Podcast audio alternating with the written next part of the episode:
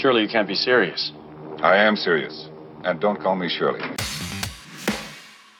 Good morning, Vietnam! You are great. I'm not bad. I'm just drawn that way. I have come here to chew bubblegum and kick ass. And I'm all out of bubblegum. Life moves pretty fast. You don't stop and look around once in a while, you could miss it. My calculations are correct. When this baby hits 88 miles per hour, you're gonna see some serious. You're listening to the 30 something movie podcast. Classic movies, 30 years in the making. Hey, it's your host, John Reed again. Uh, just like last time, just a few days ago, we brought out our one episode that was our San Diego Comic Con coverage. We're talking about the different trailers uh, that came out of Comic Con and some of the other announcements, but it was a long episode, so we decided to split it in half. And uh, our talk on our Tom Cruise movies, Cocktail and Rain Man, is this episode. So we're just going to jump right into our discussion on the Tom Cruise movies and. Um, if you want to check out, if you haven't heard, but you want to check out all of our talk on the San Diego Comic Con trailers, then go ahead and go back to episode number 196. You can listen to that. But this time around, it's going to be Pat and John talking about our what we like or maybe what we had some problems with in Cocktail and Rain Man. Um, so we're, we're actually going to talk about the two movies together. So just Yeah. kind of a, a general Tom Cruisery. That's not even a word. It can't be it is now. It can't be now. I like. Tom Cruise movies. Um, so yeah. Oh, wow. I don't even want to get this started. Did you read Harry Potter yet? Yes.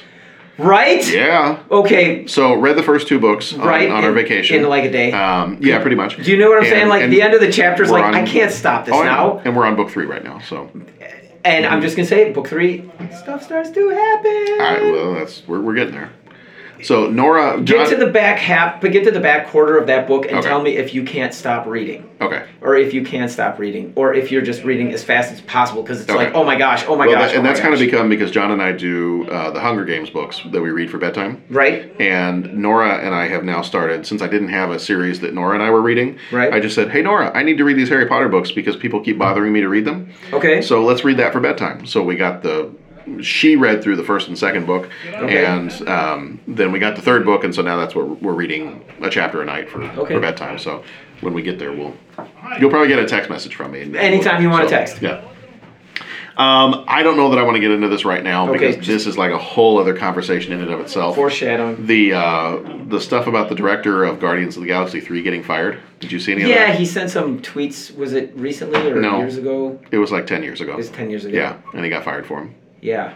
So I have comments about that. I, I might wait until because Jeff I know was very upset about that and had some comments about it, and I, and I. I'm, I'm bothered by the fact that somebody gets fired for something they did ten years ago. I understand that the stuff that he said was inappropriate, and I, we're not going to get into more detail on it here, but Yeah. um, my understanding is that he apologized for a lot of that stuff back when he said it in like mm-hmm. 2009, 2010, 2011, whatever it was. Mm-hmm. My understanding, and maybe I'm wrong on this, so nobody jump down my throat, but my understanding is he apologized mm-hmm. for this roughly 10 years ago Right.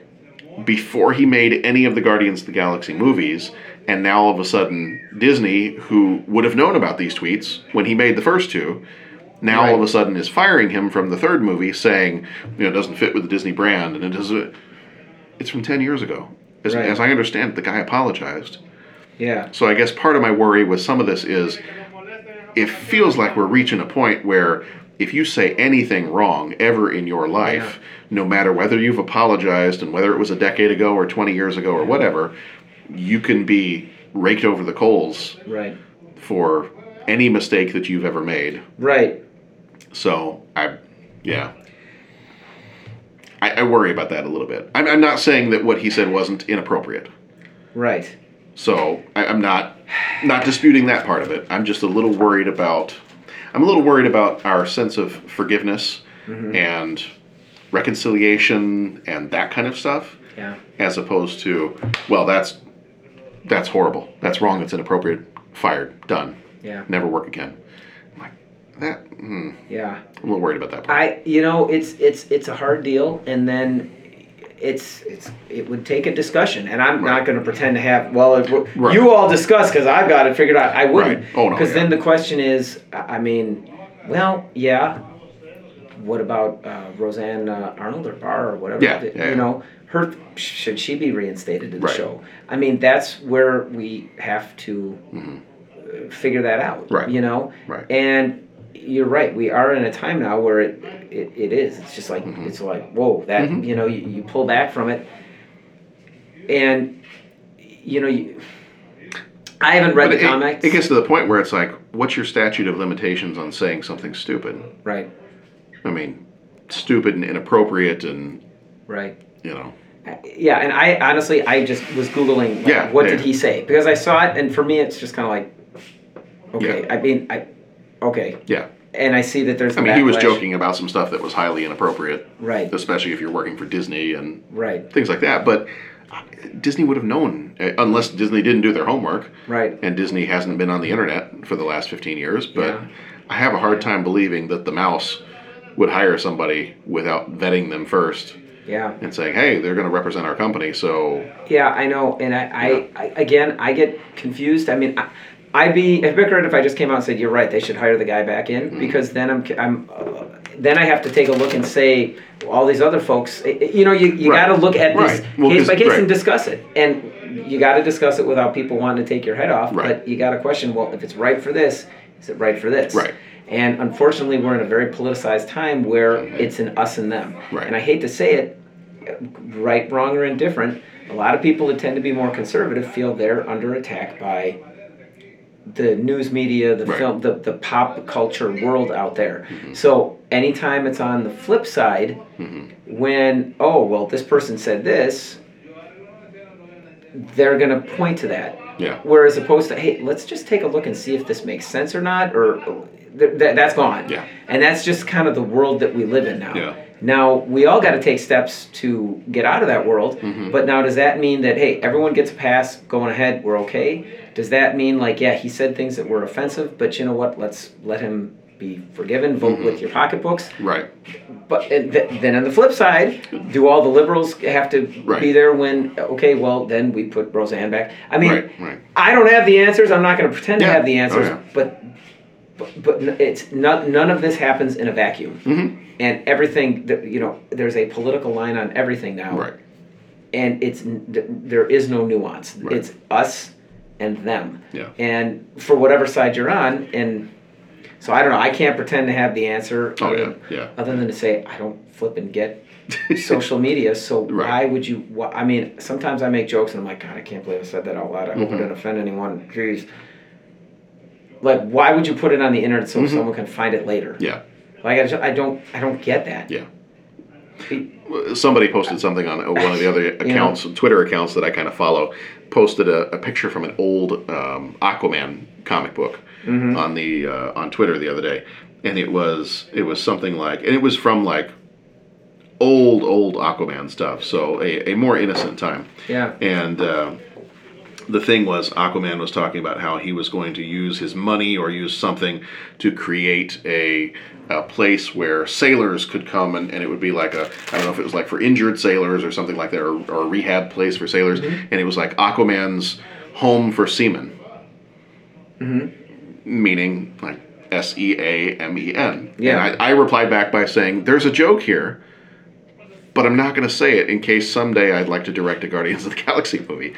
I don't want to get in trouble. Right, right. I, I have a comment here that would be funny. Right. I'm not going to make it. A- a- and it's like that's that's the thing is that and I'm not I'm not questioning this guy. Right. I'm not saying whether he should direct the stinking movie or he Right, shouldn't. right. But sometimes it just it it feels so false when you know it's like okay well are you going to we're going to put them into sensitivity training and Mm-hmm. suddenly you know there's the it came up with the uh, uh, Brewers. You know, the guy tweeted the stuff that you know the athlete tweeted, and Yeah. they, they're doing this. You know, and all his players got behind him, and you know, oh, I really, I kind of, I'm like, I don't know. That's for his close friends and colleagues and all this kind of determine. I don't think you need Pat Canagala weighing in on that. Mm-hmm. Right. And I, I don't know, but is that? But then does that mean that businesses are turning a blind eye and? Right.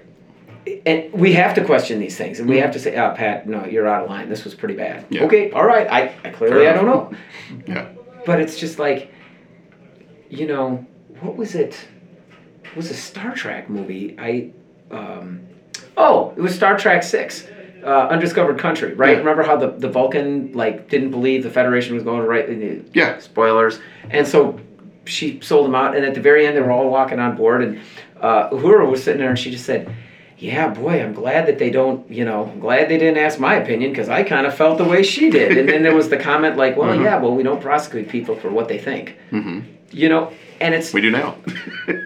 yeah, but they're putting it out there. People are putting it out there. Yeah. It's like it. You're putting it on Twitter. You're putting it on Facebook. That's like going on the street corner and yelling it at the top of your lungs. I mean, this isn't like writing it in your diary. Yeah, Mm-hmm. Right. okay, you Right. might have those thoughts. You might not. We're all human, and You've made your thoughts public. So. right. But that's why we also have a brain. Right. That's why, like you know, uh, we we made a choice. Mm-hmm. Right. We made a choice, and I'm going to say this. I'm not going to say this. You know what? I'm going to pull that one back. I'm going to. Now he apologized for it, and so that Yeah, there go yeah. therein is the discussion, and where it makes one right and one wrong Right. and all that. But it's kind of like, dear God, just use a brain before you start posting stuff out there. Mm-hmm. You know, I bet you I could get some cheap laughs if I go in and tell a really inappropriate joke in front of the band. They're kids. They're that's not the, the, the that's not the appropriate audience. Right. I mean, so I, yeah, I, I that whole that thing and okay, and everyone, I'm not calling this guy right or wrong. I'm not weighing in. I haven't even read about what he Right. bloody well did. Right. I'm just saying. I'm I, I've been saying it since FaceTube came out. Why why are you surprised when people react negatively? Mm-hmm. You know, I mean, Yeah. Yeah. Let's talk about Tom Cruise. let's talk about Tom Cruise. my brain feel I got to unfold my brain. There you go. Um, would you like a cocktail? I would Just, just so everybody's clear. there's work going There's on. a whole bunch of like work and voices and other stuff going on. We're I'm we're not recording this from our normal like podcast studio stuff at my house and and you know other things. Uh, Right. We had to record this one in my office at work, and we work in a school, and it's summertime. Right. So there's a bit of. Uh, it's a bit of, of uh, custodial work going on in in the uh, in the hallway. Yes, so we're hearing cleaning, cleaning some stuff up. So we're hearing people talk and ladders Yeah. get moved around and things carted back and forth. and Let's talk about. Tom Cruise Wanna in a about Tom Cruise? time before social media. Okay. yeah, because he's had his own problems with Yes. all kinds of stuff. I know. I Yeah, know. Yeah. All right. Remember So- Paulie in Goodfellas? Remember Yeah. Paulie? Yeah. Did you ever hear Paulie tell anyone? Did he ever say anything over the phone? Did he ever? Mm-hmm. No. He's always like just whispering in someone's ear. He wouldn't tweet it. it was a more innocent time, Pat. Right now, I'm a race car and I'm running in the Running red, in the John, red. and you don't want Race, to. race car in the red. I'm, a, I'm the guns of the Navarone. Um, wrong, wrong movie. That's several years from now. Yeah. That'll be fun to talk about. I can't wait 20 years from now. We get to talk about. It's Batman, and then when Batman's done, it's Pulp Fiction. um, all right, so two movies, and we're going to kind of talk about these two movies together. So we'll, we'll blend together just a little bit, um, and I will I'll run through the uh, information that I've got on both of them real quick, and then uh, we'll play the trailers for them too, and then we'll just kind of talk about them in general. Yes. Um, I also, after I play the trailers, I have a couple of podcasts. We kind of did a, an exchange. I gave them a commercial for our podcast for them Oh, to play on theirs. Which So podcast I've got a that? podcast commercial for them that we're going to play after we play the trailers Okay. for these movies. Um, it's called The Importance of Seeing Ernest. And it's a monthly podcast about the Ernest movies, Oh, fun. like uh, Ernest Saves Christmas, Ernest Goes to Camp, Ernest Goes to Jail, you know, all those. Um, so I'm going to put their ad. I'll throw their ad in over the next few episodes on our podcast, uh, and I'll do that after we run through the uh, the Okay. information in the trailers here. So if you hear that, that's that's what's happening there. I'm going to do the Dunkirk Minute. Okay. We're talking about podcasts. This is completely I, I completely kind of feel like that would be a great podcast for you. I, I might just do it on my own. I'm not going to release it to people because I can't release it. Like, I don't Sure, who wants can. to look. Yeah, you can. I'm going to. I just. We can become the 30 Podcast Network. This and is like what we can have a whole bunch of different shows. This- We'll, we'll have a multiverse of podcasts. multiverse Mm-hmm. because like this is what happens in the summer right now Mm-hmm. my brain is sort of like the venom costume it's just going all over the place wherever it wants maybe it's the carnage costume i don't know i'm gonna shut up That's right. that's cool about the podcast yeah, yeah. Um, all right, so first one, Cocktail. Cocktail came out 29th of July 1988, rated R, 1 hour and 44 minutes. Uh, directed by Roger Donaldson, who did Species and Dante's Peak. Producer was Robert W. Cort, who did three, the Three Men and a Baby movies, the Bill and Ted movies, and Mr. Holland's Opus. Ted Field was also a producer. He also did those same movies, Three Men and a Baby movies, Bill and Ted, and Mr. Holland's Opus. Uh, writers were Heywood Gould, who did The Boys from Brazil and One Good Cop. The cinematography was done by Dean Semler, who did Road Warrior, uh, the Mad Max movie, and uh, Dances with Wolves was his other one. Music was done by J. Peter Robinson, who did The Wizard, um, that video game movie with Fred Savage. Also did some episodes of The Wonder Years. Keep your power gloves off her. There you go. And uh, Wayne's World did the music for Wayne's World, not the like soundtracky stuff, Right, but like composed music. Uh, budget for this one was 20 million, and the box office was 171.5 million. Tom Cruise was Brian Flanagan. He was in Top Gun, Last Samurai, Mission Impossible. Bryan Brown was uh, Doug Coughlin, Coughlin, and uh, he was in FX, Breaker Morant. Elizabeth Shue was Jordan Mooney. Uh, Back to the Future 2 and 3. I'm just going to say right now, because I probably will say it later too, but there's a few there's a few 80s actresses and there are times where they're in movies where one of the male characters breaks their heart and it makes me want to go hurt the male character for breaking that person's heart Is Elizabeth Shue one of those? elizabeth shue in this movie not elizabeth shue in every movie but like in the back to the future movies and in this one i kind of wanted to go beat the crap out of tom cruise Yeah. yeah Yeah. yeah that's all i'm gonna say about that Yeah. It was that, and um, it was Laura Dern in that one movie we watched, Blue Velvet. I kind of wanted to hurt everybody and protect her. I wanted to hurt everything after Well, I know you. Velvet, so I. You just wanted to hurt something. Yeah, yeah, You wanted to hurt the people that made that movie. yeah. So I empathize. I empathize. with How do you like River's Edge? Never mind. I've given a name to my pain, boys. It is River's Edge. Um, Lisa Banes played Bonnie. Uh, she was in Young Guns and The Trials of Rosie O'Neill. Lawrence Luckinbill played Mr. Mooney. He was in Star Trek V and The Boys in the Band. Uh, Kelly Lynch was Carrie Coughlin. She was in Drugstore Cowboy and Roadhouse. Gina Gershon was Coral. She was in Red Heat and Face Off. Face Off. Face Off. Uh, Ron Dean was Uncle Pat. He was in The Breakfast Club and The Fugitive. Rotten Tomatoes, the critics gave it a 5%. 5% from the critics. That's a low, low number. That might be the lowest number of a movie that we've covered so far. I can kind of see that. Can you? Okay. I can Okay. kind of see that. All right. Uh, Richard Corliss of Time Magazine said Cocktail is a bottle of rot gut in a Dom Perignon box.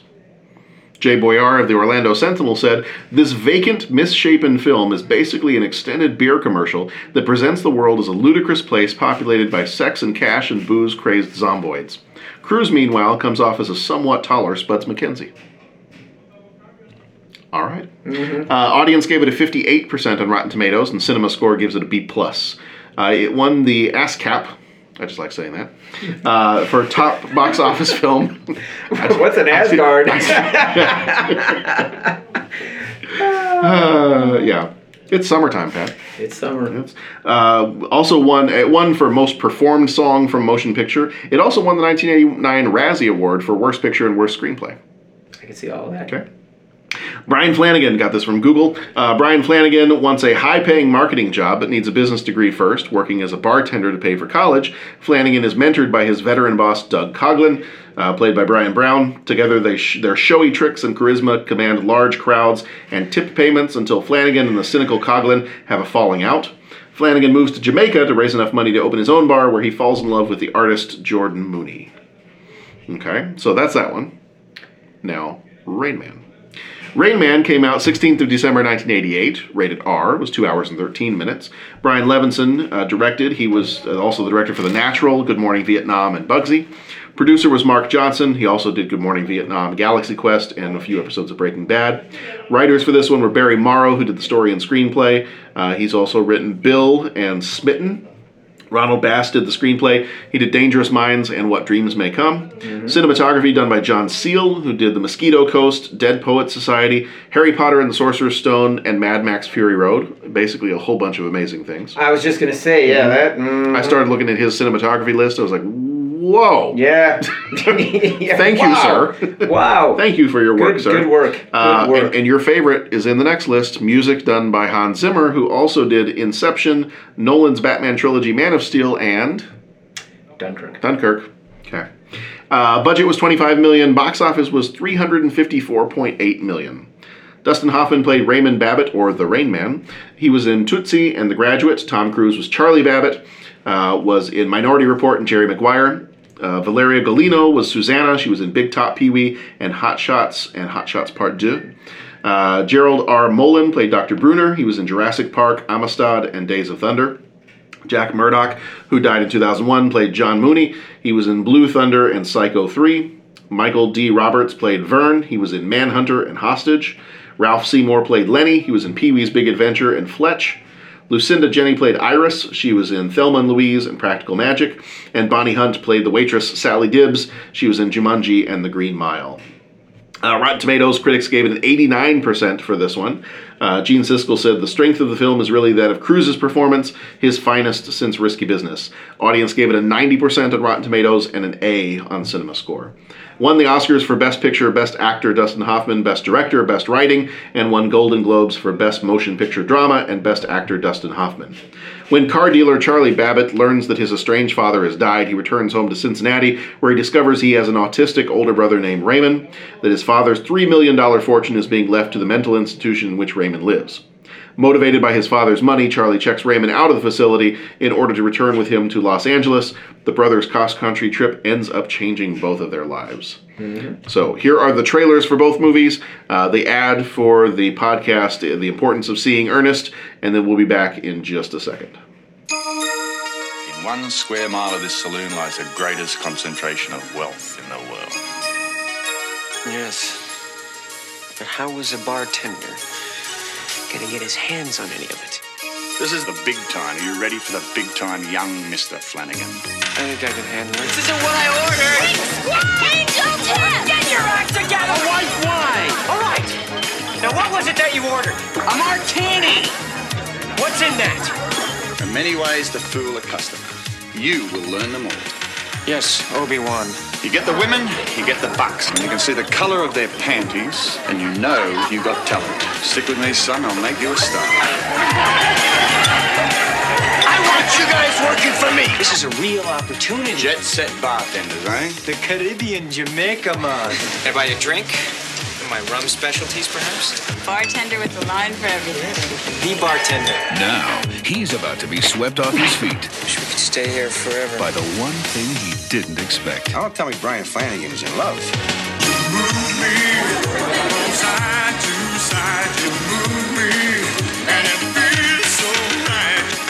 This lady's gonna do a number on you, mate. This is more than just a one night stand. You made a move on her? I'm your friend, you dumbass! I don't have any friends! As of now, that is for sure! Your sexy little smile's not gonna work this time. What the hell is this?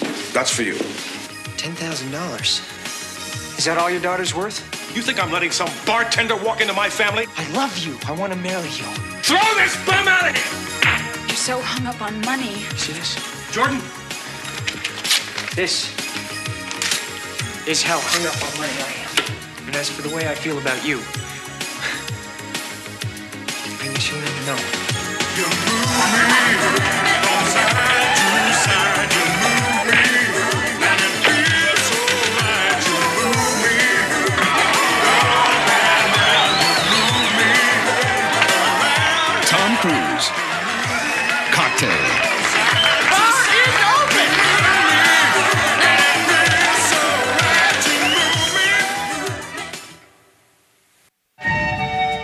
course, I'm an excellent driver. He lets me drive slow on the driveway. Of course, only 28 miles on the odometer since I drove it a week ago last Saturday. It Should be more than 28 miles. What is this? Who is this guy?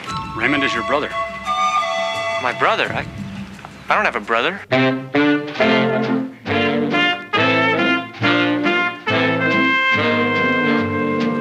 Ezekiel connected them dry bones. Ezekiel connected them dry bones. Ezekiel connected them dry bones. Now hear the word of the Lord. Of course, I'm an excellent driver.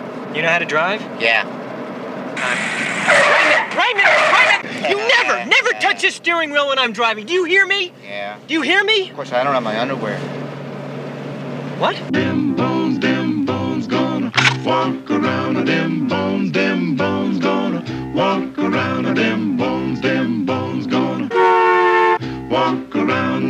hear the word of the Lord. You're using Raymond. You're using me. You use everybody. I'm using Raymond. Raymond!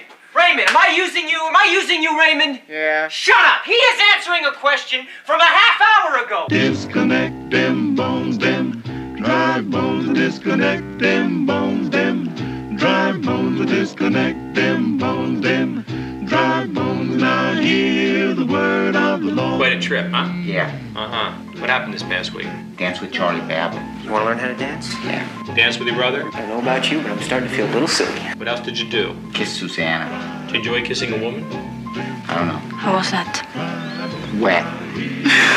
Wet? Yeah.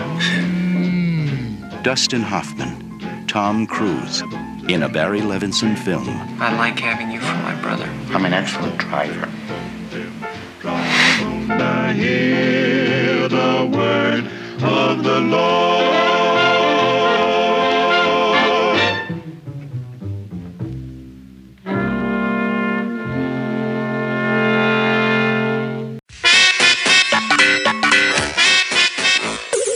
Hey, life got you down? Are the bills piling up? The in laws driving you crazy? Do you pine away for a simpler time? Well, take a trip back with us. A time where a single man could save Christmas, go to jail, get scared stupid, and proceed to write again. This is the Importance of Seeing Ernest podcast, the comprehensive and encyclopedia compendium of all things Ernest P. Worrell, actor Jim Varney's greatest creation. Tune in every month as three friends, and occasionally a guest or two, navigate the silly, playful, and family friendly waters of Ernest in a not so family friendly way. We have a hell of a time reliving these childhood memories, and we invite you to join us on Apple Podcast or your favorite podcast app of choice. Ew. Okay, so a couple quick things for both movies here. You know what? I didn't actually have a whole bunch of background stuff on Cocktail, um, except that uh, the the one thing that I thought was kind of funny the um, the love scene with Tom Cruise and Gina Gershon. Uh, when they're in bed together, Yeah. that actually was a take where he found out. I guess Tom Cruise found out that Gina Gershon was very ticklish, Okay. and so he just started tickling her Oh. and they were like rolling around all over the place and they fell off the bed and they were filming the whole thing so they decided ah we'll just use that as the sex scene Good on him for that. as you do so uh, that's one of the only things really that i pulled up for cocktail um, for rain man there were a couple of kind of interesting things this was hans zimmer's first score for a hollywood production so Okay. early Okay. score for him. Um, uh, let's see on um, on Oprah. I don't know if this was the time on Oprah when he jumped on the couch or not, but uh, Tom Cruise and Dustin Hoffman said that the farting in the phone booth scene. There's a Mhm. scene where he's on the phone trying to call back, you know, to find out. I don't know if it was about his business or to call one of the doctors. Yeah. And um, and Dustin Hoffman, you know, Raymond starts going, you know, fart, farted. Yeah. Like apparently that whole scene was improvised when Dustin Hoffman actually farted in the phone booth, and he's like, ah, I'm just gonna go with it. Cool. Yeah. Uh, Dustin Hoffman said it's his favorite scene ever. Yeah, I bet. I bet. I bet. All right. Um, Dustin Hoffman also said that he really wasn't sure the film was going to be any good, and I guess three weeks into making the movie, he went to the director and he's like, you know what, get somebody else. I, this sucks. I'm not. This is horrible. This is going to be the worst movie I've ever made. You need to fire me and go find somebody else to play this part. And obviously they didn't, and he won the Oscar for it, and everything else is history. Such is good. Um, this one I thought was kind of interesting. The actor Michael Caine uh, revealed that Tom Cruise's performance in Rain Man was one of his personal favorites of all he'd ever seen on film. Okay. Uh, Michael Caine found out later in his adult life that he had a brother he had never been told about who lived most of his life in a place called Cane Hill Mental Hospital. Um, he had epilepsy and he wasn't Really? able to be a part of normal society. Um, so this I found this on IMDb, and it says, with great sincerity, he said that quote Tom's performance was beautifully done. Dustin had the showy part. Uh, he said that Tom's performance required great discipline and a responsibility to draw the viewer into Raymond's point of view, as well as portray the painful acceptance of the limitations his brother's condition placed on their level of intimacy with each other as brothers. So he appreciated Tom Cruise's acting in that piece to kind of go through the process of, Yeah. oh my God, I've got this brother. I wish he'd just snap out of this mental, you know, Right. mental issue that he has, but he's never going to snap out of it. And by the end of the movie, I come to realize that, and Yeah. and I'm not such a jerk about it anymore. Right. Um, yeah. So okay, cocktail. Kind of sounds like you're not a fan of cocktail. Yeah, I Had you ever seen it before? I bits and pieces maybe, uh, bits and pieces of it. Um, yeah, I okay. Like it's like what's next? I mean, I, I really they made a movie about bartending, Yeah. and it was like not that not that there's anything wrong with that but it was like they tried to make it into something that it wasn't. So they're mm-hmm. left with what's the driving motivating force behind these guys? Yeah. is it a business? Right. well then make it about opening the business and all that kind of mm-hmm. stuff. Is it a morality play where they're trying to figure out you know these guys have no moral compass and they, you know mm-hmm. they're they treat people badly and leave it in the wake and all that kind of stuff culminating in the guy committing suicide and the whole thing. Um, is it about tom cruise being the kid from the wrong side of the tracks trying to fight his way into this? It, hmm. it, it there i mean and it all seemed to kind of come around to them doing funny stunts at the bar. Mm-hmm. and it's like okay i get those and yeah that was entertaining and had all the 80s cheese that you need and, mm-hmm. and all that kind of stuff. But it's like if there was actually like what are we what are we watching here? Mm-hmm. I think that those scenes would have been entertaining. In this case it's kind of like you know well i don't know there's nothing i can say that's family friendly but it's, it's like something that's completely useless. Like Yeah. you have these these fun scenes at the bar Mhm. but it's it's it's not i- i- it's there's no movie in there to really enjoy like i didn't i didn't see which way it was going. And it was like uh, okay so maybe you know maybe the movie just doesn't if the movie had not taken itself so seriously then okay this just this could just be entertaining. But it was like all these little Coughlin's laws and all this kind of stuff we should be kind of laughing at those and thinking they're silly and all that kind of stuff but we don't because they keep coming back and, and treating them like these hallowed laws. Mm-hmm. And the way that that guy was portrayed is he was always like super serious about it. Was like no you, you, you got to be tongue-in-cheek if you're going to put some cheese up there like that. Okay well the guy actually had suicidal tendencies and maybe we should have noticed that all along. Okay well then you're not taking yourself seriously and you shouldn't have all these dorky little like f- frill kind of scenes mm-hmm. You know what i'm saying Yeah. dazed and confused dazed and confused had all mm-hmm. sorts of you know kind of cheesy frill lines and scenes and all that but the movie didn't take itself seriously Right.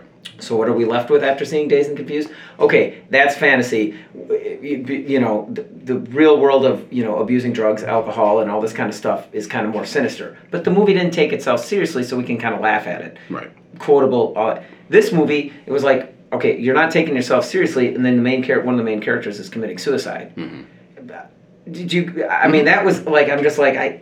Mm-hmm. This none of this is lining up, and, and it's where are we going with it? Yeah. So that was my Yeah, it was it was a little bit. I had never seen it before. I mean, other than other than knowing the scenes that you see on you know YouTube or when they show like a, a bunch of different scenes from '80s movies, and you see Right. Tom Cruise, you know, flipping Right, back all right. the all the bottles and everything, and I, and just and knowing that part of it. That's all I had seen before, um, but had not seen the movie from start to finish. You know, it was, and I saw some of the bad reviews for it before watching the movie. And then I watched the movie and I was like, you know what? I I wouldn't give it a five percent.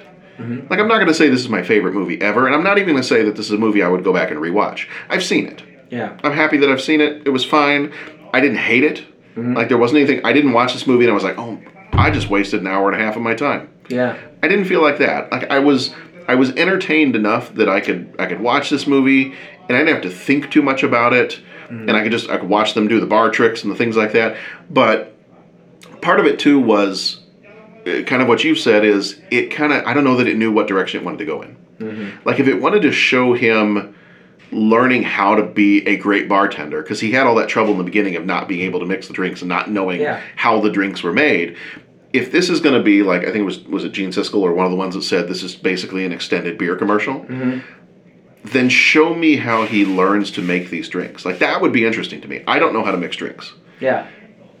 I would be curious to see the training that a bartender goes through. Like Give me a how those- montage of that. right, That's how those people how those people know if you walk up and, and give them all these crazy names for these crazy drinks, how do they know how to make it? Like how are they not constantly Right. checking some kind of a menu to say, oh, okay, well I need to have like three parts of this and two parts of this and I um you know, went one time, little story that, you know, if Bo was here, he could back it up for me. Um, it was like the week before I got married. Bo and I went out. There was a, a little bar that we used to like to go to in Highwood on Mhm. occasion Where was uh, called the Wooden Nickel. Okay. It's not where it used to be. It's like back behind where it used to be now, but uh, tiny little place, not a very big place at all. And uh, but I had some, having gone down to University of Illinois, I had some favorite drinks that I had had at some of the bars down there in Central Illinois. Came back up here, and, and he and I were there, and I think they were they had like a maybe like a guy that was doing some '80s cover music that Mhm. night, and uh, I went to go order uh, a couple of shots for us, and I was like, "Here we go, I'm gonna get you a shot. I think you're gonna enjoy it." So I went up to the bar and I was like, um, "Can I get a, a two Prairie Fires?" Mhm. Well, a Prairie Fire is a mixture of tequila and Tabasco sauce, Mhm. right? So I used to just order that all the time. I'd walk up to the bar, and uh, if I was out at the bar with some of my friends, and if we were going to do a shot or two, I'd go up to the bar. I'd just order it, no problem. The guys down in Central Illinois, they knew how to make it. I come back up here, I order the Prairie Fire, and the guy just stares at me. He's like, "I don't know what that is." Mhm. I was like, "Oh, it's uh, it's tequila and Tabasco sauce." He's like, "Oh, all right." I don't think anything else of it. Apparently, what the guy does is he mixes it so that it's it's supposed to be two thirds tequila, one third Tabasco. He flips it. He flips it. It's two thirds Tabasco sauce, He one watered, third tequila. He watered the drink down with Tabasco. Basically, it tasted like hot, rotting catfish. And that's not what that shot is supposed to taste like. It's supposed to be hot, Yeah. but it's not supposed to taste like that. And I remember Bo and I, we took our shot, and, and, and it was like, this was kind of like an extended bachelor party that- Yeah. that, he and I were on And right, right before my figure out, wedding. like, why did and he and I are like staring at each other. And I think at some point we both ended up back in the bathroom. Yeah. And I think we both said to each other, Bo, Bo was like, what have you done to me? what have you done? This isn't the way it's supposed to and be, I think Bo. I, and I think I'm there going, what have I done? what have I done? and I've apologized repeatedly to Bo Okay. for that, but I'm like, I don't feel like that was my fault. I Right. kind of feel like the bartender should have known that. It's not my fault. Is it? It's not my fault. It's yeah, I was the Lando in that Yeah. situation. Hello. Um, but I, I mean, it's that kind of stuff. Like, how do they know how to make all these drinks? I know that I know stuff in my job because I've had all the training and I, Yeah. all that stuff. But if I'm going to go watch a Batman movie, if it's the first Batman movie of, of a trilogy or something like that, I want to see how he becomes Batman. Like, Right. I want to see that training. How does he know? Where does he get all those wonderful toys? Yeah. How does he know how to do all that stuff? I wanted to see when he struggled so much at the beginning with that. Yeah. I wanted to see part of that. Yeah. Let's see the training of it. Yeah. It ended up just being, oh, he's a natural at flipping bottles, and it, Yeah. there was no there was no process. It just magically happened. Now you also had like the the day school stuff where he's in Yeah. classes and he's falling asleep, and I, Yeah. so it felt like it was trying to be a, a combination of like a the secret of my success or a Wall Street or a something Yeah. like that. It was part that, part uh, let's throw some alcohol around. Yeah, and it was. And then you went to Jamaica for a little bit, and yeah, then, and it, then even the day school, it was kind of Mhm. like you haven't been out there. You don't. How do you know that guy hasn't been out in the real world? right. And number one, number two, is this a 100 level class? Because yeah, it's real easy to yell at the guy that's teaching the 100 level class. Mhm. That's teaching you the basics of a business and the Mhm. whole other kind of thing. You didn't explain how you knew the inner line better than him. Right. I mean, like, oh, like where, where, where is that coming from? Like, Yeah. how do you know better than him? Right. Otherwise, you're some punk kid that's going to go out and your business is going to shut down because Right. you don't know how to run a business. Because, mm-hmm. I mean, Well, and, and with some of these movies, at least with the Michael J. Fox one, The Secret of My Success, at least that one was still, because it was Michael J. Fox, so at least that one, like you said, I don't think it took itself too seriously. Right. It was meant to be part comedy. yeah, This one, and, and Wall Street is not meant to be comedy at all. So I, I get that one. This one, I, I watched this movie and I'm like, you know what? There, I like Tom Cruise as an actor. Yeah. Like I like his action movies. I like him as, as an actor. Some of his early stuff, he spends a good portion of the time just being a jerk, Mm-hmm. like just being this selfish, egotistical kid. yeah. And in this movie, I don't know that there was a whole lot to redeem him. No, he was a jerk. Like, I didn't like him. Like No. there are there are plenty of times in his other movies. We're going to talk about Rain Man in a second. In that movie, he starts off as a, a huge jerk. Like the way he treats his brother, the way he treats his girlfriend, the way he treats pretty much everybody, his, his Right. dad, his whoever. But at least by the end of the movie, he's redeemed himself and he's changed in a certain way.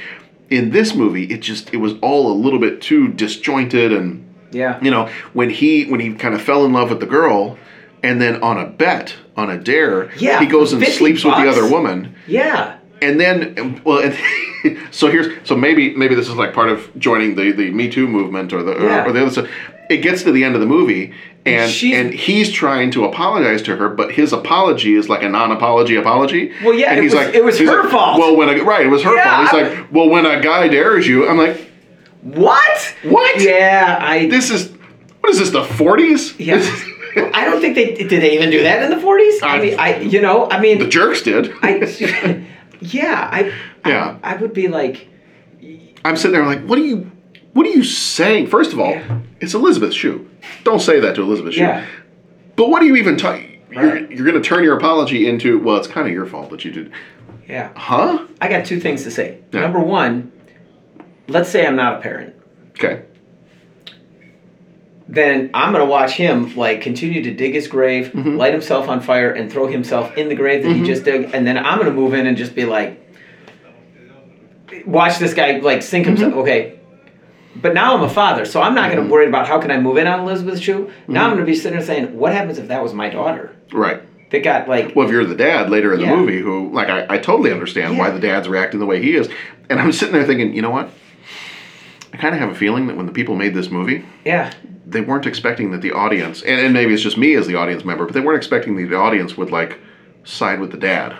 Well, yeah, I think. I think that- you're, I think you're supposed to side with Tom Cruise on this because he's the But he's the before it was attractive a- young actor. Yeah, but even before, there like, even mm, before, I'd be like, yeah, kick that guy to the curb. I'll move in. Mm-hmm. Like, forget that guy. Yeah, yeah, yeah. I know he's, mm-hmm. I know he's much mm-hmm. better looking than me. That's okay, but I'm not going to do that I, to you. I guarantee I will not. Over fifty bucks. Yeah. I, that made that there was that, that made any sense. Yeah. And yeah, I do side with the dad, but of course they write the dad to be a jerk. So then. Right. And then he stands on the well. I'm going to prove it to you. Like no, you don't have a moral high ground. right. And then I'm thinking, like, well, wait a minute. He kind of had a, a, a fling with this girl for what, two days? Mm-hmm. And now he's like, oh, she was the girl for me and I blew it after two days? Mm-hmm. You you know that she, and then you're upset, and she's upset, and we're all up here like they'd been dated or betrothed to be married. Or, Mm-hmm. Like, at least give us the, like, rewrite the movie so he meets her while he's learning to be a bartender. Mm-hmm. That doesn't take like 10 minutes. But, like, and then after a year, maybe Mm-hmm. he's, uh, And don't throw the pregnancy into it. yeah, and then there was that. Yeah. And that was, so, I mean, okay, are we dealing with a guy trying to come back after infidelity? Yeah. And I mean, put the, put the question in there that says, okay, he came back after a year and he's saying, yeah, I, I blew it. Will Yeah. you have me back? And blah, Right. blah, blah, blah, blah, Not blah, after blah, like blah. two days. Not after like two days. Yeah. And then and then put that question in there like, would you, wouldn't you? Okay, well that leaves us with something. Mm-hmm. Or make it all tongue in cheek and that's okay and everything ends happy. Uh, Right. You know, where the movie doesn't take Twi- itself too seriously. Twins. Yeah. Uh, uh, Yeah. I don't know. That that movie was just a cl- and yeah, he was a jerk. Yeah. And there was no redeeming thing and that would uh, I don't know. Yeah. Because then I'm like, oh, this is a romantic comedy. I hate this stuff. And then at the very end, he walks in and the guy offs himself. Right. And I was like, well, that's not. Well, where? I don't remember that in a romantic comedy. Yeah, where did that come from? hmm I mean, yeah, it was really. And the guy that was playing that buddy of his just looked like he was phoning it in. I mean, I've Yeah. only seen him in a couple other things, but Right. that was not a good role for him. No. That I or maybe it was a great role and it just, Right. maybe the, I don't know. Yeah, I wasn't a fan. I Yeah. wasn't a fan of this. Yeah. Um, you know, and- like I said, it, I saw it once. I don't think I'll go back and see it again. But Yeah. if anybody asks me, I can now say I've seen Cocktail. Yeah. So, um, so we go from probably the, lo- at least on Rotten Tomatoes, the lowest rated Tom Cruise movie of 1988, when he had two movies this year, uh, lowest one to the highest one that won a Mm-hmm. whole bunch of awards. We go to Rain Man, and you you said you didn't get a chance to watch this one this time. No, I, I've seen scenes and Yeah. like I remember the well, and it's Rain Man, and everybody who knows phone was seen, and I Right. remember my parents talking about it. And other than Top Gun, I'm totally preempting your question. Sorry. Mm-hmm. No, Other than yeah. Top Gun, I, which I I, I want to say I saw Top Gun when it came out. Okay. And so I would have been eight or nine when I saw Top Gun. Yeah. I mean, I love Top Gun. Yeah. But that and Rain Man were like my two experiences with Did you Tom have- Cruise. I never saw Rain Man as a kid, but my Okay. parents did, and they would talk about Oh, it. they talk- yeah. And so that and that was the first time that it clicked that oh, the guy playing Maverick Mm-hmm. is the guy playing whatever the guy in Yeah. Rain Man was as a kid. Char- I Charlie Charlie Babbitt. okay, I started Charlie Babbitt. I I started to process that. Whereas just about every other movie, it was oh no, that's Pete Mitchell. Oh, that's Charlie Babbitt. That's Mm-hmm. right. So I remember kind of interacting in this movie when my parents went and saw it. Yeah. Yeah. So, Yeah. anyways. Um, this is a movie I've seen several times. Like I, I didn't see it. I don't think I saw it anywhere near when it came out, but probably, probably high school was maybe one of the first times that I saw this movie. Okay. And it really liked it. I I mean, I think it's a really solid movie, really good. Um, you know, it's it's a movie that I think for the time that it came out, you have some characters in the movie that when when he tells other people, you know, he goes to that one kind of small town and he Mhm. tries to find the psychiatrist or the doctor, and the nurse is like, "Wait, you your brother's artistic? Mm-hmm. So, so what's his problem? He's artistic." Mhm. He's like, "No, no, no, autistic." I think this is this is coming at a time when it's not a well-known issue. It's not Yeah. a well-known thing that you could say, well, someone has autism, and you know the general public is not necessarily going to know what that is. Whereas now we, you know, it's, it's very well known, and you have some of the controversy surrounding, you know, whether people vaccinate their kids because they're worried that they're Thankfully, that Jenny McCarthy solved that for us. Well, yeah. dear heaven, I'm glad that we've got the experts on the case with that one. Boy, I'm glad. Probably all on social media too. I, I'm gonna. Your favorite. I have a question for you. Though. Yeah. A serious one though. I was wondering, like, and this might be preempting the does it hold up? And I'm going to watch it cover to cover. Mm-hmm. Yeah. How does the outlook of what autism is? Because, like you said, Yeah. 30 years ago, even how do we educate Mhm. students with special needs? Uh, I mean, even up to this very day is Mhm. evolving in that we used to have, you know, we talked about self-contained classrooms, Mhm. and then there was the um, the one law that I should remember, but that was like least restrictive environment was something that we worked with, and then that became, and now we're going away from self-contained classrooms because kids know when they go there, they're like, oh, I'm going to the special classroom, labeled, and, yeah. and it becomes labels. Right. Many of the labels are are very negative. Right. Um, so I mean, that's like a constantly evolving Mhm. thing that happens. It's how did how did that whole like uh, when you watched it and you were started to talk about it? Yeah, I, I think as a, and, and and I'm not a I'm not a special education teacher, but as a teacher who has had students in my class who have you know varying degrees of autism Mhm. or or some Well, now it's being on the spectrum. You, right, it's not um, like you have it or you don't. Right. It's like It's- there's a spectrum of how high functioning you are and, and, and all of that. So the technical piece of it, you know, I, I don't have as much knowledge as like one of our friends who's a special education teacher would. Um, you know, I think I think for being a movie from the '80s that is covering a topic like this that um, you know I, I don't want I don't even want to say it'd be risky. I think I think today it would be riskier for an actor like a Dustin Hoffman who's not disabled in any way to play a disabled person. I think Mhm. people might get upset about that now and say, well, why don't you have a disabled actor play the disabled? Did you hear that? Um, I'm totally interrupting your train No. of thought, but did you hear that um, uh, Black Widow was going to play uh, uh, someone that was transitioning in a film about someone transitioning from, I believe, male to fem- female to male or male to female? or huh. And there was, a, what's her name? Scarlett Johansson. Um, and She's, was, she's another one that I would defend from anybody who that would Right, and they said, break well, hold on a second. Why do we have someone that isn't Mhm. transitioning Yeah. playing someone that is? Why don't we find an actor or an actress Mhm. that is? And Well, it's the same thing role? about her being the uh, was it the Ghost in the Shell movie? Okay. Where that's meant to be a Japanese Okay. character, and Right. Scarlett Johansson was playing it, and they were like, "Whoa, whoa, whoa, whoa, whoa! Yeah. Why is a Oh, well, why is a, why is a white girl playing?" well, she pulled back. okay. It's funny because she pulled back and she just says, uh, she says, I, I, I'm paraphrasing, but I saw the thing. She just said, you know what? I don't, this, there's raw nerves that she doesn't want to like step Mm-hmm. Yeah. on and, and all that. So, well, and, and good for her for doing that. I, she that might though be some of the some of the backlash from that Ghost in the Shell movie It- might have could be. prompted her to do that So- too. But yeah, So that would be the interesting question. yeah. And I feel like that's the question you'd get today if this movie were made today. Right. I feel like that would be one of the issues is people will be like, whoa, whoa, whoa, whoa, why is Dustin Hoffman doing this? We need to have, and I'm not saying it's a bad thing. Right. Like I'm not, I'm not saying you know, those people who say that kind of stuff are horrible. I'm just saying. Now I think that would come up today if it was made today. For when it was made, I think it did a pretty good job of trying to dispel some okay. myths and rumors and like It for wasn't a caricature. no, I don't feel like it. I feel like I feel like there might have been bits and pieces that you could look at as a little bit of a mm-hmm. caricature, but I think there were a couple of different things that I read that said this movie did a, a great job of breaking some of the myths around autism. This movie is also responsible for starting some myths about autism.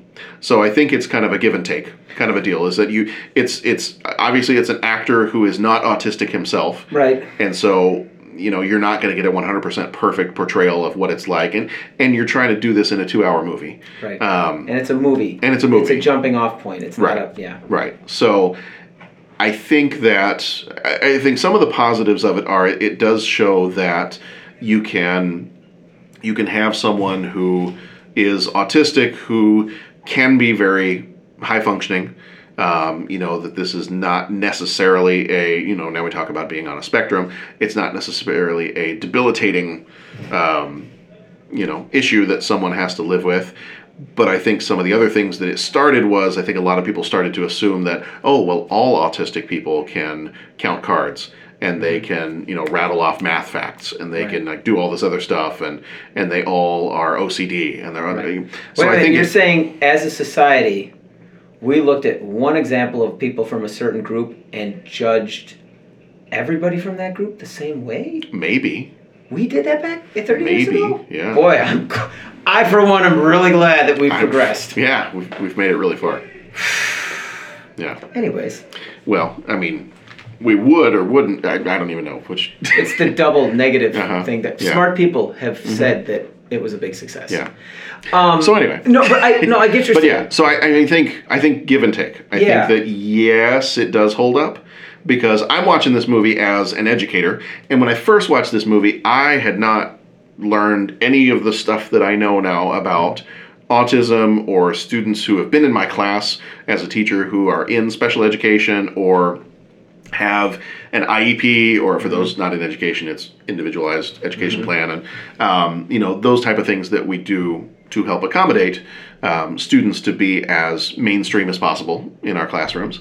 Um, this is the first time I think I've watched this movie since having taught for 10 years, 12 years, Mhm. 13 years, however long I had been in the classroom.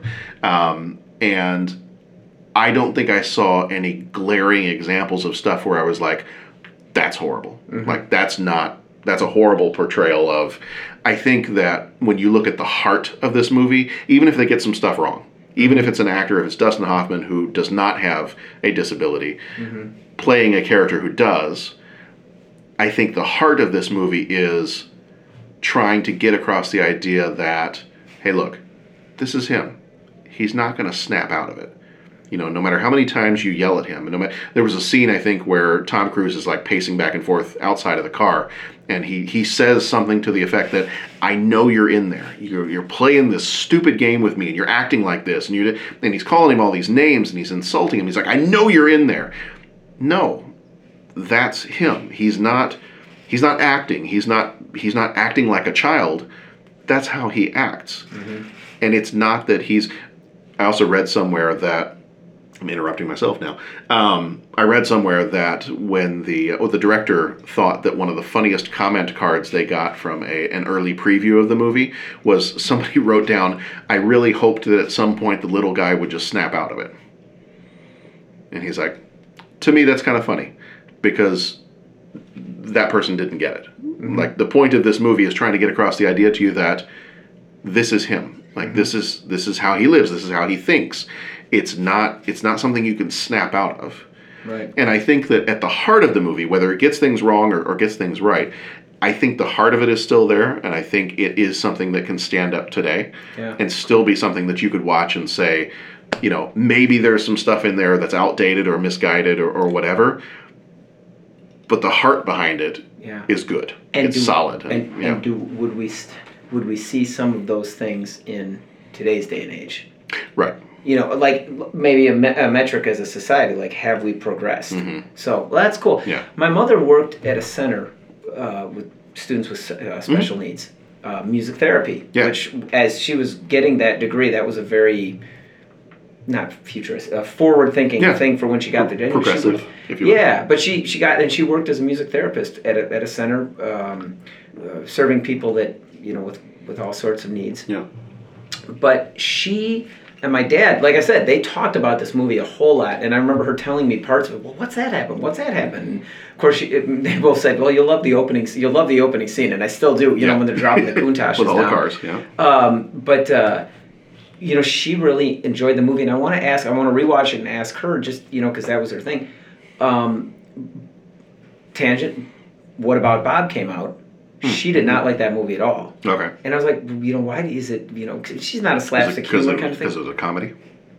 I think so, and maybe, and I don't remember it enough, and I didn't even process it as a kid. I just processed it as a comedy, and Bob Yeah. was kind of a funny guy. She goes, "There's people that really have Mm-hmm. that kind of a, um, a a need or that kind of a disability, whatever the correct term, Yeah. disability or that kind of a, a disorder, Mhm. obsessive. Why are we laughing at it? Which is funny that you bring up What About Bob? Because apparently, one of the early, when, when the script was written for this, the person they had in mind, I believe, to play um, Raymond, Mhm. the Rain Man, was Bill Murray. Hmm. So, if you had, and I think that Dustin Hoffman was going to play Charlie, the brother.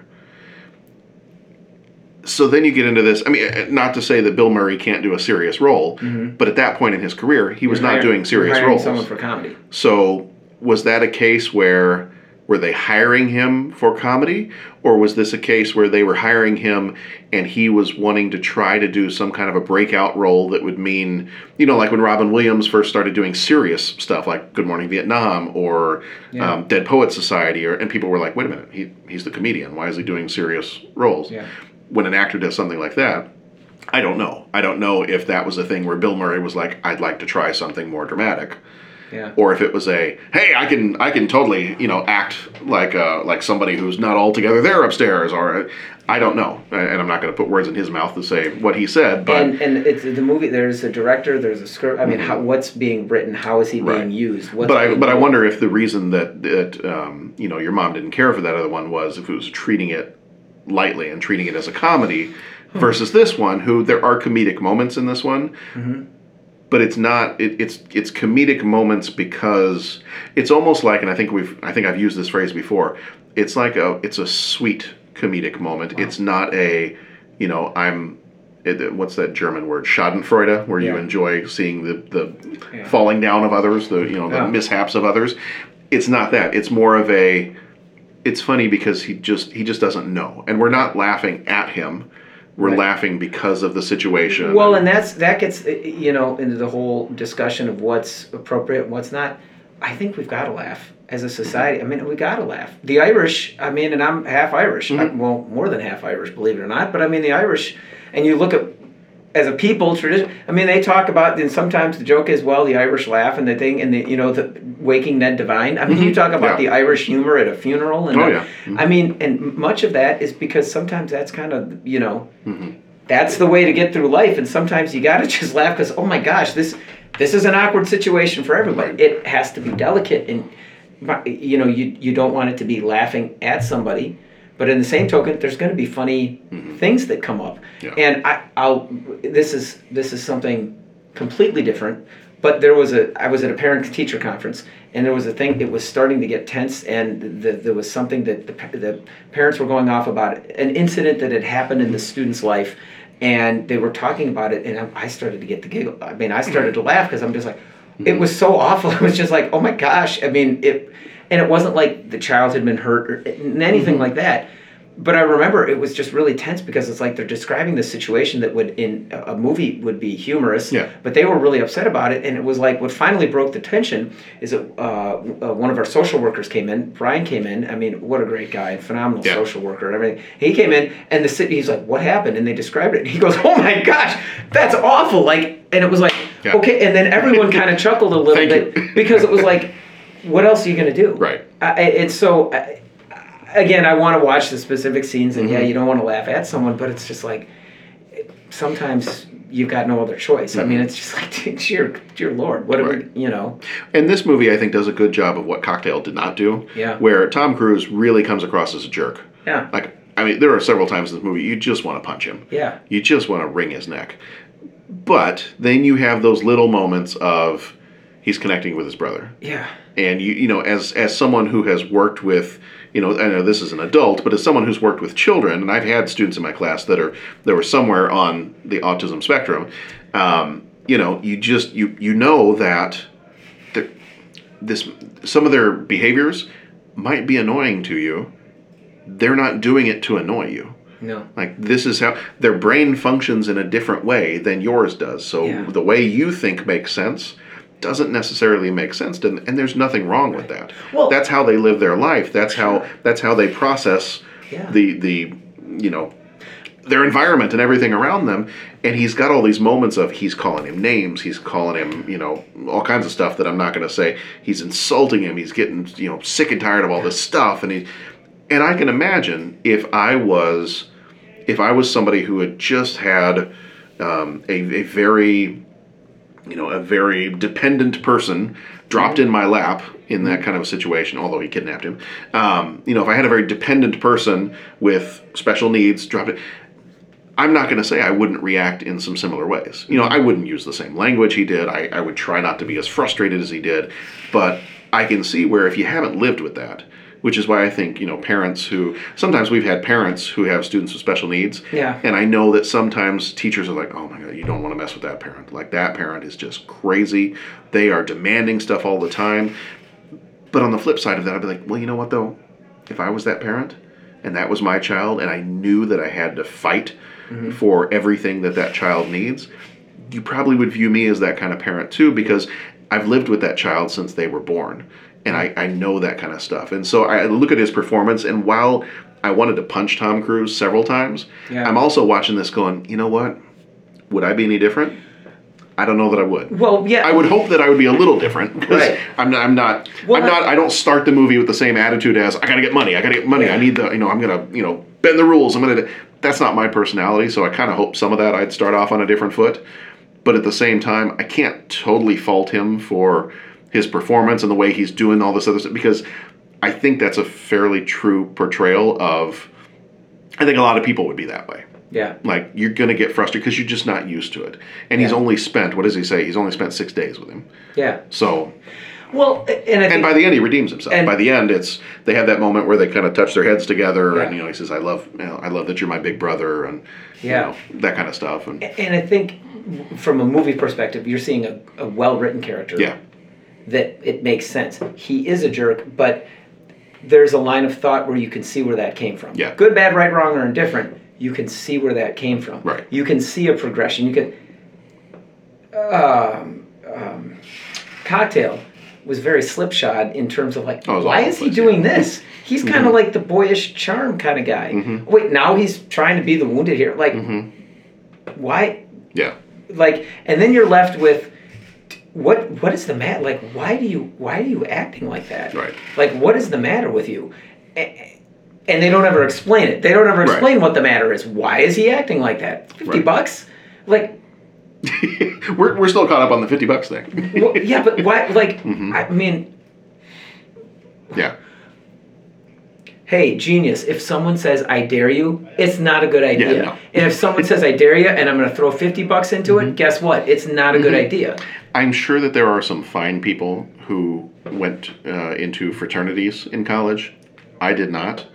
I don't want to. I don't want to like lay stereotypes on top of an entire group of people.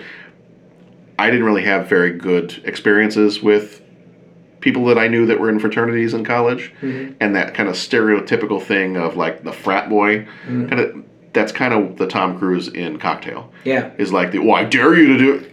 It it's, it's, it's like the bro, you know, the kind of like the bro mentality of the. But he didn't have that mentality throughout. It No. would like pop up like, Right. what?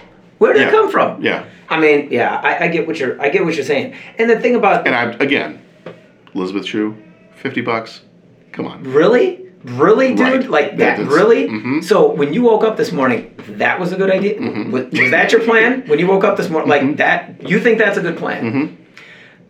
Mm-hmm. I must say that an awful lot, like, because I say that to kids too. Just like when they mm-hmm. do something stupid, it's like, was that was that part of your plan? Like, do you have Mm-hmm. When you woke up this morning, was that- was that? Is this is mm-hmm. this your is this your grand scheme? Like, is mm-hmm. this your solution for something? I mean, is this? I mean, tell me you've thought this out, and you just got to explain your strategy.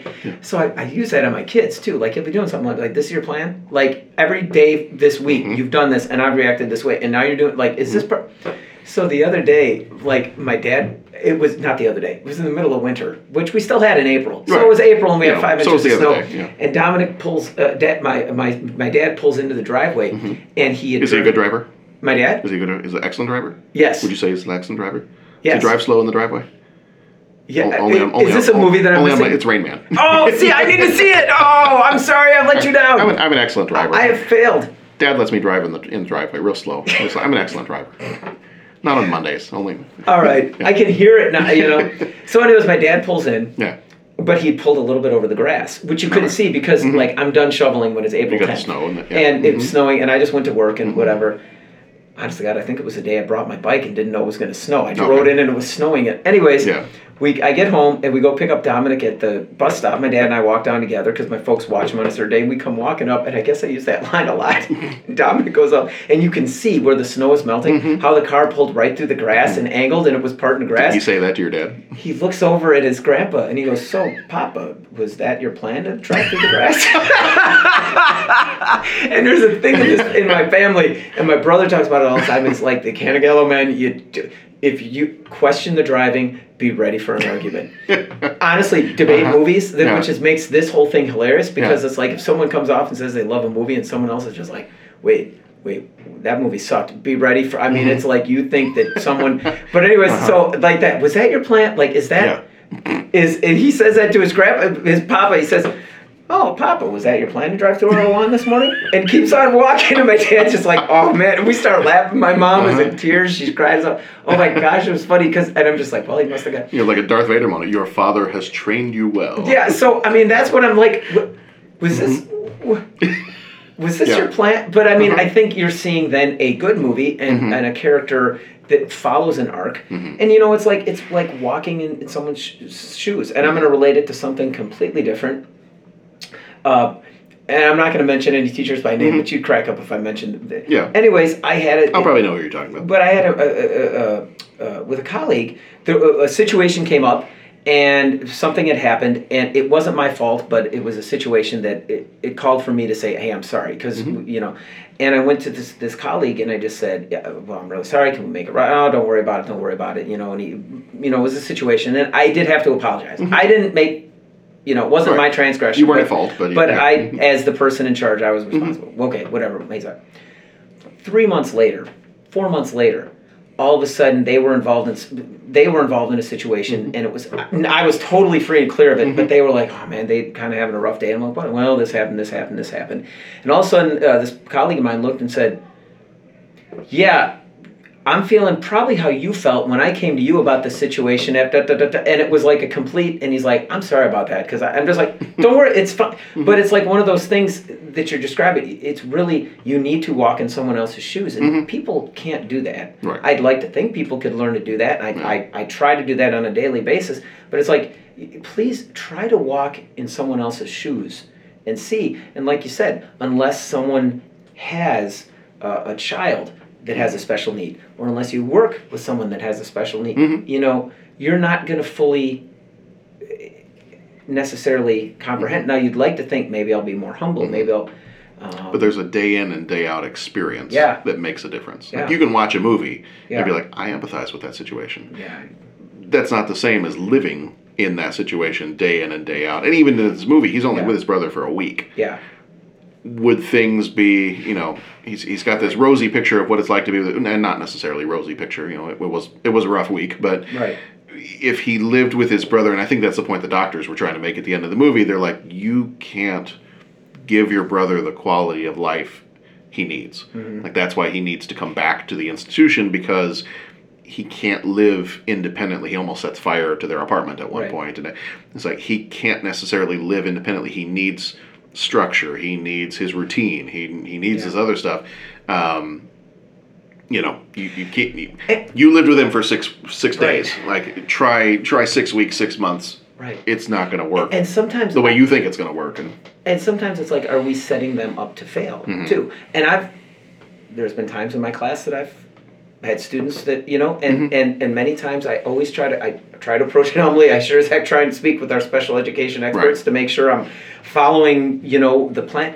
But I I see that in a lot of the discussions about students with special needs where it's just like what are the strengths what are the what are the realistic expectations and so if you move beyond those realistic expectations mm-hmm. then are we setting them up to fail right and then that's usually where what teachers have to make the accommodations so we're mm. not do you get what i'm saying? So Yeah, that's kind of yeah. like the end of this movie. What are we setting and in many ways you know I, I know it's different but in many ways that was kind of like has been my growth as a parent is when the kids are really young i mean there were times that my mom would just kind of like okay be calm and mm-hmm. you know when I, i'd be like dude this is happening this is happening and they're mm-hmm. like you know like Danielle was throwing a temper tantrum. Dominic's throwing a temper tantrum. Da da da da da da da da. And I'd be like, to heck! And you know, I've, I'm not I'm not proud of this, but there's a couple knuckle marks in the wall where it mm-hmm. was just like I lost it, mm-hmm. and I'm just like, you know what? They're up. They were upset about food, or they were. It was something. I'm yeah. I'm rambling, but my mom just said, yeah, they're trying to tell you, but they're 3 mm-hmm. They can't form. They can't tell you. Right. So that's why you're seeing this behavior. They are telling you mm-hmm and it's it's in the same thing. Like that's just where a child in their right where they are. th- That's why that's happening. Right. So you've you've got to kind of like read the whole situation. Right. Walk in their shoes. What do they see? And and that's where when you see something like this and you you see that growth that I'm guessing I'm going to see in the movie based Mhm. on what you said, where and this is a guy that's not even approaching it with an open mind. Right. But you see that growth of yeah, you can't yell at them. You can't. That's not that's not what it is. All right, before we wrap up, Yeah. I have a horrible, horrible question to ask you that I did not prepare you for. One favorite Tom Cruise Top movie. Gun. Okay. Oh no! Ghost Protocol. No. Rogue Nation.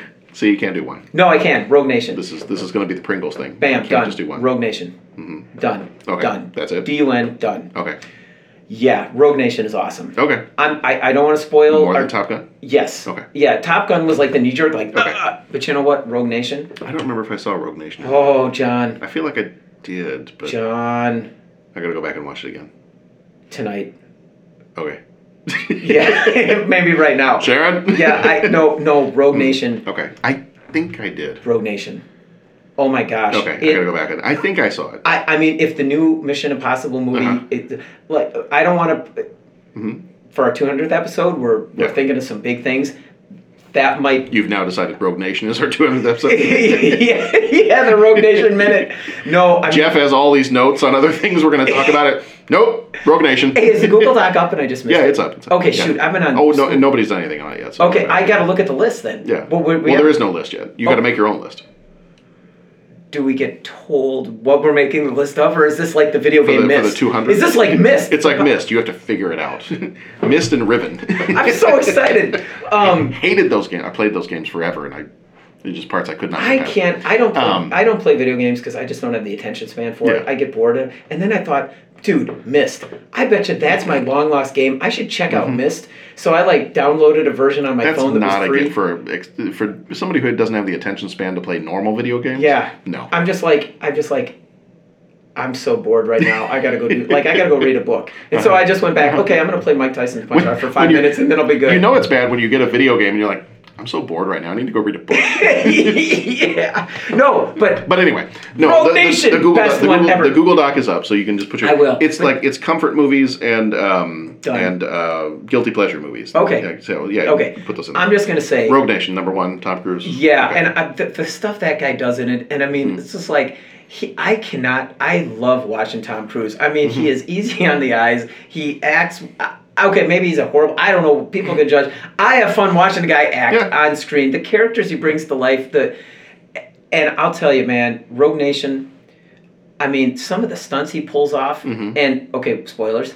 Well, it's been in all the trailers and Mm-hmm. Oh, stuff. yeah, yeah. When he's hanging on the side of the plane, Oh yeah. Mm-hmm. yeah, he's hanging on the side of a plane. Yeah. That's not a green screen. He does his actual stunts. or a so, blue yeah. Mm-hmm. screen or but like you know like even that they'd put actors and they'd flip the plane and have them just hang it like it would be in a soundstage somewhere Mm-hmm. Yeah. he had to wear special contacts because there was a debris from the runway flying into his eyes i mean Mhm. it's just like then you follow that up with the um uh the motorcycle chase Yeah. that's in that movie that Dude, I'm hard pressed to find a better bike chase scene. I mean, you know, I mean, yeah, the great Steve McQueen and Great Escape. I Mhm. mean, obviously yeah. for but yeah, in that movie, and then he can pull off the comedy, and Yeah. I'm telling you, dude, put that movie up. I, I, yeah. Okay. Tom Cruise, yeah, def- definitely, definitely Rogue Nation. All right. Definitely Rogue Nation. What do you got? Reversal You question. You turned into Rain Man for a second. I Yeah, did. Definitely, definitely Rogue Nation. Yeah. Watching it, watching it tonight in half an hour, eight o'clock. Yeah. Lights out at eleven. Um, I, you know what? I, I think I'm gonna say The Last Samurai. I really like that movie. Excellent movie. Yeah. I really like that movie. I Top Gun, really really fun. The original, the first Mission Impossible, I loved that movie. I watched it over and over and over again. Yeah. Um, saw it in the theater when like close to the day it came out, I think. Um, but I think Last Samurai. I think just overall that movie, I just enjoyed the look and feel of that movie. I just thought it Mhm. was really well done. Um, so if I had like overall favorite Tom Cruise movie, I think I'd probably say Last Samurai. Oh yeah. Really like that one.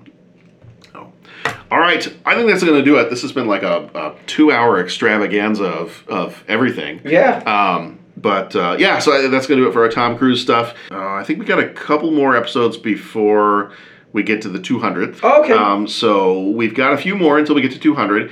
Uh, I believe those are going to be, and probably in this order.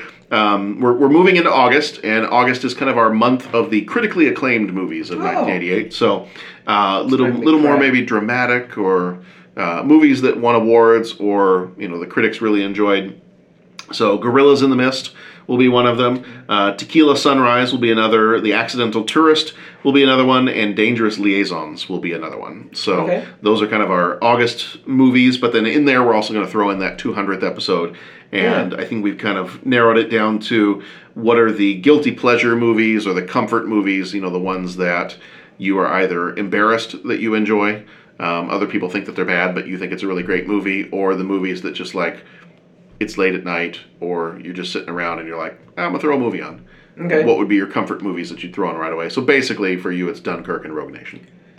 Dunkirk and Rogue Nation. Well, I don't want to give it all away, but Well, I know, but that's that's Like- I gave you five spaces on the list for each one of these, like comfort movies of all time, comfort movies of the '80s. Yeah, I'm- I'm you know, yeah. guilty pleasure movies of all time. Guilty. If you want to just take all the 20 spaces I left for you and just put like Rogue Nation Dunkirk, Rogue Nation Dunkirk, Rogue Nation might- Dunkirk, Rogue Nation Dunkirk. if I'm, hey, you know That's- what? If I, if you're on a desert island, Mhm. you get one CD, or Yeah. I'm sorry, one DVD or album, Blu-ray or yeah, yeah, yeah, Mhm. one album. Okay, for the movie version, it would be yeah, Dunkirk. Would it?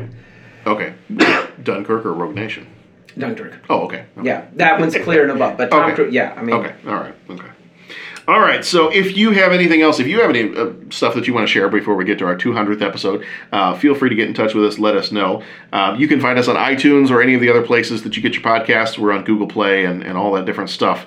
Um, we interact a lot on Twitter. So if you want to find us there, we're at 30 Podcast.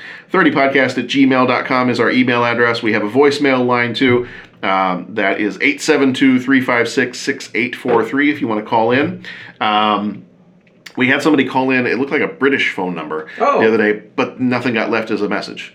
So it was like three seconds, and I heard like a couple of clicks, and then all of a sudden, so I don't know if it was a British telemarketer trying to call us or, or what was happening. We'll buy your stuff. Hey, that's fine. Yeah. Um, Pat will buy your stuff. I'm not going to buy your stuff, but Pat will. Um, but Well, yeah, so depending on what could be, depending on what it is, Could yeah. Um, if it's a, if it's a fifty dollar bet, then probably not. Yep. Uh, depending what the bet's for, but you know. Um, yeah, we're on Facebook, facebook.com slash 30 podcast. We are on Instagram, all those different places, all the social media stuff that Pat, hate, that Pat hates. uh, we are on. We So use it for good, free. man. We do. We use our powers for good. The so. only answer for bad social media Mhm. is good social media. It's good social media, and that's what we try to be. All right, so this has been our Tom Cruise doubleheader. Uh, thank you for joining us. Thank you, Pat. Hey, thanks, John. So we will be back here next time, most likely with Gorillas in the Mist. Um, and then beyond that, we've got our other movies that I listed off for August Gorillas in the Mist, Tequila Sunrise, Accidental Tourist, Dangerous Liaisons, and our 200th episode uh, coming up here really soon. So, uh, for the rest of us at the 30 something movie podcast, thank you everybody. Um, be excellent to each other, go watch some good movies, and we will see you back here next week.